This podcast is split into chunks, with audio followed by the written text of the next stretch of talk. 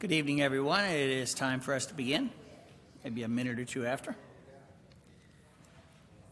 Welcome. Chris has our devotion, uh, devotional in a bit, and we're going to sing uh, one song, have the announcements and the prayer, sing two more, and then the, the devotional and the invitation. Our first song is number 531. 531. We're going to sing the first, third, and fourth verses. If you will, please stand. If it's convenient for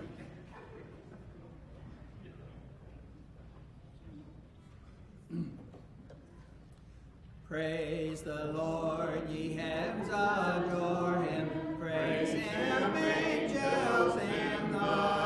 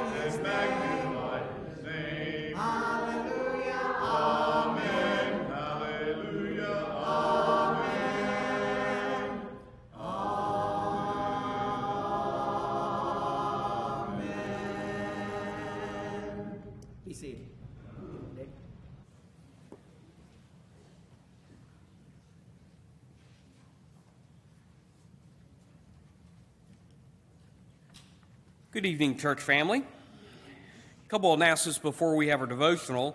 As a reminder, this Sunday is Grace Hutchinson's uh, wedding shower here at the building from 2 to 4. Uh, do, uh, do encourage you to come to that as a gift shower. Um, also, next Sunday evening will be our third Sunday singing. Uh, there's a board out in the foyer. If you want to write down your favorite song you want sung, uh, we can sing that. And also, please write down the page number as well. Tonight is the last time you can sign up for the upcoming baseball road trip. Um, so if you're plan- if you're wanting to go to that, please sign up before you leave. Vacation Bible School is almost here. It'll, uh, July 25th through the 29th. I still need uh, someone to teach a cradle roll class, also to teenagers, um, and I also need someone to uh, do the Bible skit in the teen room. If you can help out with that, it'd be greatly appreciated. Um, and, I also have the teacher's material uh, available if you're teaching a class. I'll give that to you tonight. Um, and also, also, congratulations, the Pittman twins are here. So, congratulations to Andy and Heather. Um, everyone is doing fine. Uh, Jamie is now off the low flow oxygen and doing well. And baby Becca is doing good. And, and there's a sign up sheet on the foyer board if you can help out with a meal. I know that family would greatly appreciate that. Uh, and um, also, they may even let you hold the baby, so that'll be good. Also, uh, keep updates in our prayer list. Whitney Fulton has asked for prayers for her grandmother, Vivian. Uh, she's in ICU at St. Mary's, so remember Whitney Fulton's grandmother.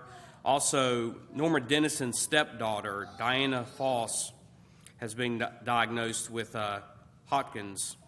Uh, so remember to keep uh, Norma Dennison's stepdaughter in your prayers. Also, remember to continue to keep Carol and Clinton in your prayers at this time as well. Uh, they desperately need them. Um, we announced uh, last Sunday evening Mary Elkins uh, is requesting prayers for Ed Fisher, her 47 year old nephew. uh, who's at Norton's Hospital in Louisville, Kentucky. And it's, uh, Ed's having problems with uh, swelling and fluids on the lungs and heart at this time. That's all the announcements I have. Uh, Chris will have our devotional, and J.B. Lawson will have our closing prayer. Let's go to God in prayer at this time. Our gracious Heavenly Father, Lord, we are so thankful and blessed to be able to come here this evening, Lord, to learn more about your word, to be able to apply your word to our everyday lives, Lord. May we learn your word to be able to teach it to others, teach others the truth about you, Lord, that they will come to you, Lord, that we will evangelize within our community, within our work, that that we will seek and save the lost, Lord. Lord, continue to be with the church here at Rome, Lord. Let's continue on growing spiritually. Let's be an example within our community, Lord. Be with the elders and the, and the deacons, Lord, and their families. Lord, we ask you this time to continue to be with our sick. Be with Carol at this time, Lord. Watch over her. Be with the family, Lord. Give them the strength that they need at this time, Lord. Continue to be with all the ones who are suffering through cancer at this time. Be with Rusty and Kristen and Hank and Randy. Just be with them. Be with the doctors who are taking care of them. Be with their chemo treatments and radiation treatments, Lord. Lord, and also give them the strength that they need to fight through this. Lord, we are so blessed to have the children here at Rome, Lord. Lord, continue to be with them, watch over them, give them the spiritual strength to bring others to you, Lord. Lord, we ask you this time to also be with all the ones who are traveling. Let them get to their destination safely and let them get home safely, Lord. Lord, continue to be with us the rest of this week. Watch over us and, and keep us safe. Forgive us, Lord, when we do fall short. In Jesus Christ's name we do pray. Amen.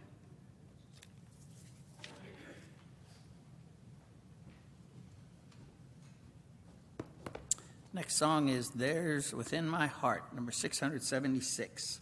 Sing the first, second, and fifth verses of this song.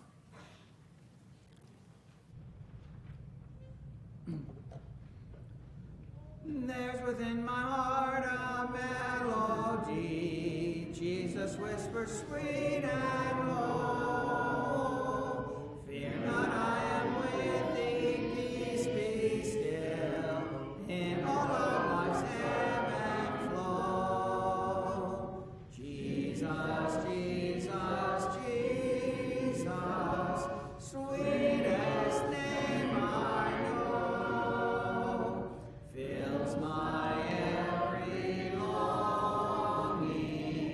Keeps me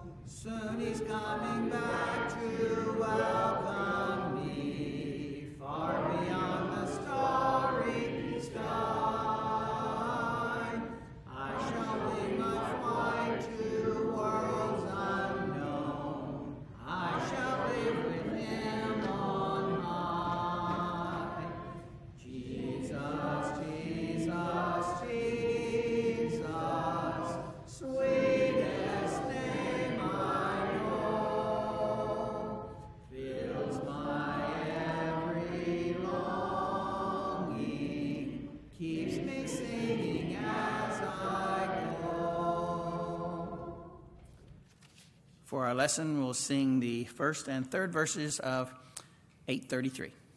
Ring out the message. Let's stand again, if you will.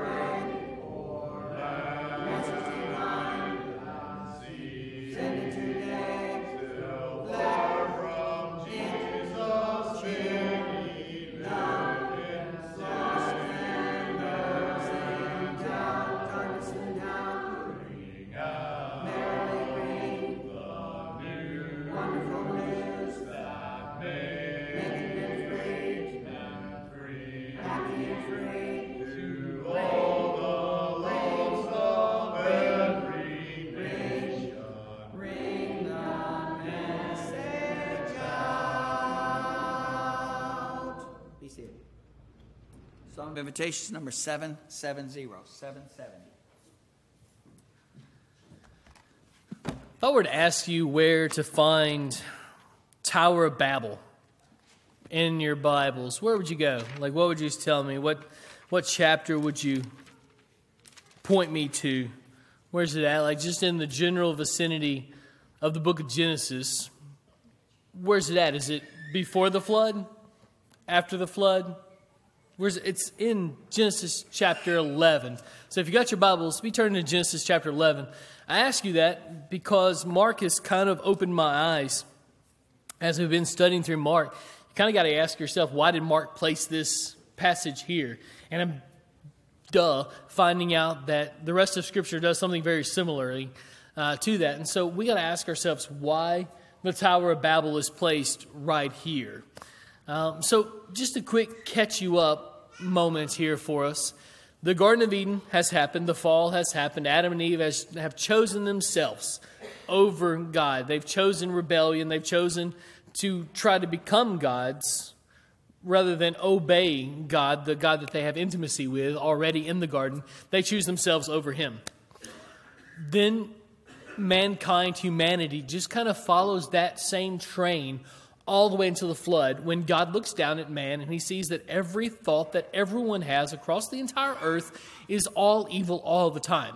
And so he wipes out mankind and starts afresh with one man and his family, hoping against hope that that one man will teach his sons righteousness and his sons will teach their sons righteousness and all the way down until all people are righteous but of course that's not how it hashes out right after noah's story is told you find the tower of babel.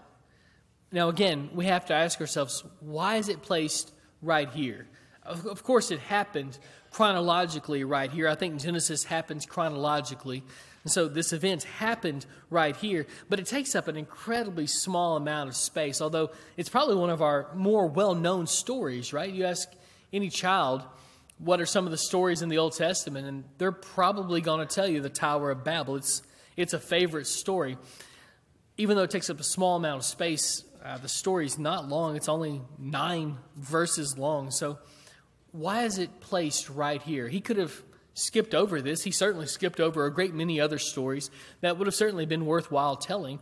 Why include this one? Well, I think he includes this one right here because it's a way of showing mankind's continued rebellion against God. It started off in the garden with Adam and Eve, right? And things didn't get any better all the way up until the flood. And then finally, God has had enough of our sin and our rebellion against Him. And He finally chooses one man's family. This, guy, this guy's righteous. His thoughts, as opposed to everyone else in his culture, are good and righteous and clean and pure. And so God chooses this one man to start over with. Interestingly enough, right after Noah's story, you find the Tower of Babel, and then you find God starting afresh with another man, Abram. And his hopes there are that Abraham will teach his son righteousness. Who will teach his son righteousness? Who will teach his son righteousness? Until everyone who covers the face of the planet will be righteous, and all of our thoughts all the time will be of God, honoring God and seeking to please Him, desiring, yearning, longing for Him and relationship with Him. So, why is this story right here? Why is the Tower of Babel story right here? I think it's a reset. I, think God's pushing reset. And He's showing us throughout this whole little section here that we keep on coming back to the same thing. What we're doing is not working. Uh, I've heard uh, Dr. Phil say, you know, the, the definition of insanity is doing the same thing over and over again, expecting different results. That's exactly what mankind has done for the first 11 chapters of the book of Genesis. We rebelled against God, expecting Him to be pleased with it. And guess what? Newsflash, He's not pleased with our rebellion against him. And so he continually looks for a better way. And ultimately, that doesn't happen until the cross, right? This story is just so, so interesting. So, I want to walk you through it, and maybe we'll even get to how it plays into a New Testament story in just a second toward the end of our lesson. Not promising that, but I'm hoping to get there. Genesis chapter 11. Let's just read this account. Like I said, it's only nine verses long, so let's just let's just walk through it. Now, the whole earth had one language and the same words. And as people migrated from the east, they found a plain in the land of Shinar and settled there. Remember how I said Mark leaves you breadcrumbs? Mark has really changed the way I read Scripture, uh, for in a good way, I think. And I hope it has you too. But now I'll start looking for clues. And so when God is eerily, weirdly specific in Scripture, I start underlining and circling, circling those things and start asking myself, why, why did he tell me that they're from the East? Because that seems like an innocuous detail. That seems like something that I don't, I don't have to know, but he included it. And so I, I start wondering, why? Why did you include that they were from the East?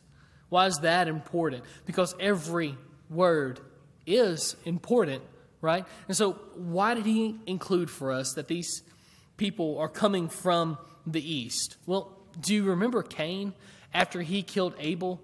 Which direction did he head? He went east, didn't he? That's kind of odd. That's a weird coincidence, right? Back up a little bit, though. And when Adam and Eve left the Garden of Eden, do you remember which direction they left the garden for? East. A little odd, right? Remember, if you look back in the story uh, in Genesis chapter 3, you'll see that God sets a cherubim, a mighty warrior angel, to cover the entrance, to protect the entrance to the Garden of Eden. And that entrance was to the east. Interesting, right? Here's another one. In Genesis chapter 13, when Abraham and Lot are dividing up the land, Abraham says, You can go anywhere you want to. Lot, look at, look at across all this land, east, north, south, west. You can go anywhere you want, and I'll go the other direction because our people are too numerous to, numerous to be in the same area. So you choose wherever you want to go, Lot. And Lot looked, guess what? East. And he looked towards Sodom and Gomorrah, and you know how that transpired, how that story ended. And so, biblically, in Genesis, to the east, indicates rebellion against God. Nothing good comes out of the east in the book of Genesis. So, already in verse 2, you understand, thanks to this little breadcrumb that Moses leaves us here, that something bad's about to happen, right? Because nothing good comes out of the east. Although everybody's got the same language, things are going good, that people are capable of uh, an amazing things. And even God alludes to that here.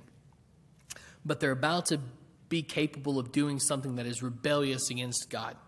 So let's continue reading verse 3. And they said to one another, Come, let us make bricks and burn them thoroughly. And they had brick for stone and bitumen for mortar. These guys aren't cheaping out.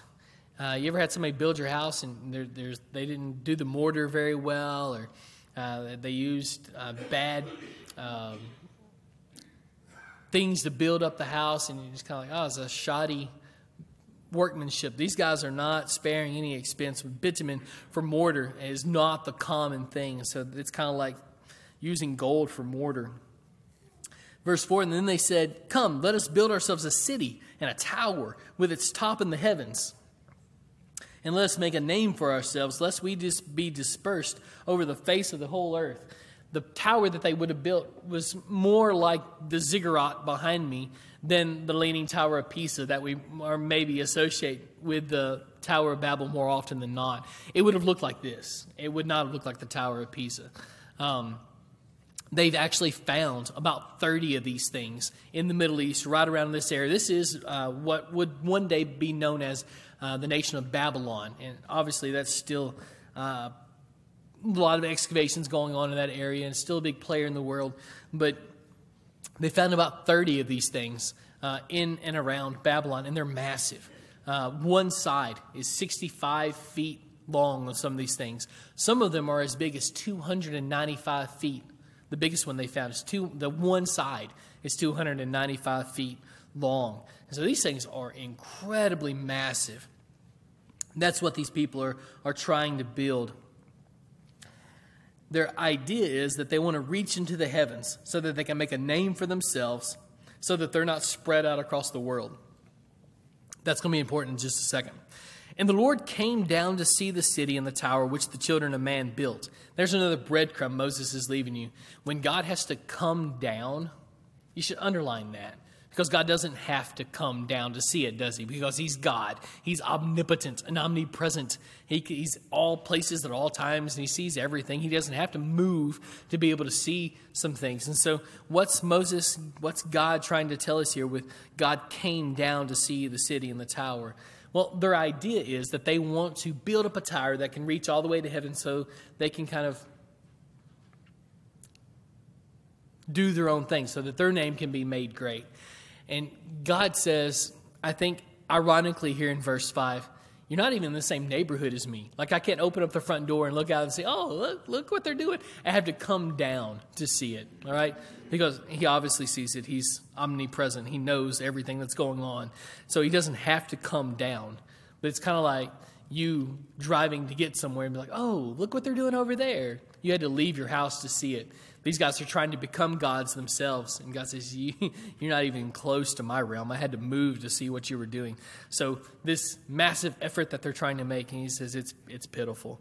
Verse 6, he says, And the Lord said, Behold, they are one people, and they have one language, and this is only the beginning of what they will do. And nothing that they propose to do will now be impossible for them. Come, let us go down, and there confuse their language, so that they may not understand one another's speech. So the Lord dispersed them from there over the face of all the earth, and they left off building the city. Therefore, its name was called Babel, because there the Lord confused the language of all the earth, and from there the Lord dispersed them over the face of all the earth. So, what is their sin? You didn't see it there probably as you read through that very quickly, did you? It took me a couple of minutes to figure out what, what their sin was until I stopped and really thought about what's going on because he doesn't really label it uh, very clearly for us, at least in the beginning. You'll see it in just a second, though. Let me walk you through what's going on. The punishment for what, they're, for what they did was disbursement, right? They had to leave this area, they had to go across all the earth. Now, back in Genesis 1, what was God's command for is for, for, for people. He wanted them to what? Go out into all the world, right? To, to go out and to multiply and fill the whole earth. These people aren't doing it. So that's that's one thing that they've done wrong. It's one sin. But there's another part of their sin that seems to be that they're that they're doing something evil. Um, what we've already seen the power when everyone comes together to do something evil, what happens? Well, it crushes everything else, like in the flood. All their thoughts all the time were evil. And so that's what's happening just a very short time after the flood. All of that's happening again. And God says, oh, second verse, same as the first. You know, that this all this stuff's about to start happening again. So he separates them. The evil thing that they were trying to do, though, was to make a name for themselves. Underline that in your text. These guys were trying to make a name for themselves. What that means is they were trying to steal the glory from God because God's the only one who makes a name for himself. God's the only one who makes a name for himself. I can point you to three or four different passages where God says, The glory is mine. It's mine and mine alone. Um, but let's, let's turn to Isaiah 42 just really quickly. I'm running out of time. I'm not going to get to where I wanted to go, but we'll do that next time. Isaiah 42, verse 8. He says, I am the Lord, that's my name. My glory I give to no other, nor my praise to carved idols. These people were trying to steal his glory, and he refuses to give it to them. He doesn't share that glory with anyone. And their refusal to disperse and this idea of making a name for themselves, this was their sin. And, and the, the refusal to disperse is just a symptom of the greater sin, right? Of trying to make a name for themselves, of trying to uh, work out their own agenda. That sounds really familiar from Mark, right? These guys are doing the exact same thing as the Pharisees were doing in Jesus' day. They were trying to work out their own agenda, they were doing their own thing. And God says, You're not here for you, you're here for me, to bring me glory. Does that sound right to us as Christians? Because who do we point people to? We don't ever say, Look at me, look at what I've done. What do we say? We say, Look at the Father. Look what He's done. He's magnificent. He's the one who's done incredible things. This passage is incredibly powerful, and we'll get to the New Testament application later uh, in the coming weeks, I guess. But just in and of itself, just from what it meant to the Old Testament guys, it's incredibly powerful. As we point people not back at ourselves, not, not taking the glory, not making a name for ourselves, but pointing that back at God and giving Him all the things, all the glory that's worth, uh, that He's worthy of. And so tonight, if you've been trying to take over that glory for yourself, and maybe you've got something else that's going on in your life that you just need the prayers of this congregation for, we want to help in any way we can. Uh, this congregation exists to reach out to lost people. That's the church's job. That's what we do. That's what we long for. And so maybe you're coming into uh, this congregation from outside in, uh, uh, in the world, and you're just hearing all this stuff for the first time, and you want to know more about Jesus. I, lo- I would love to sit down and study with you. If you have any need tonight, why don't you come as we stand and sing?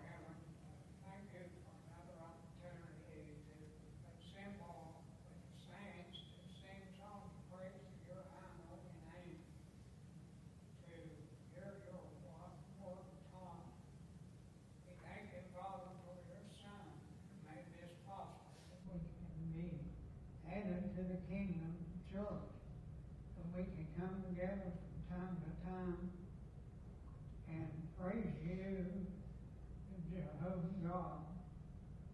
Thank you, Father, for all the physical and spiritual blessings in Christ Jesus. Thank you, Father, for the freedom we have to assemble here without fear of harm. We pray, Father, for this country. It's in turmoil. Father, uh, you are in control. You've always been in control of this universe, and you will always be until that last day when the trumpet sounds.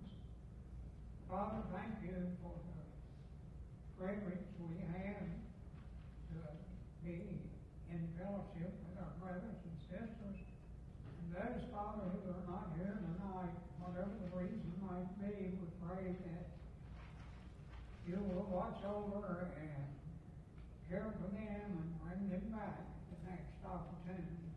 Father, we pray for Carol to bless her through the doctors and the nurses that have in her, even Kristen as she goes through some terrible times. But Father, if keeps her eye on you, then we're not near me being as bad as they would without you. Father, forgive us of any unforgiven sin. Uh, be with us through the remainder of this service. In Christ's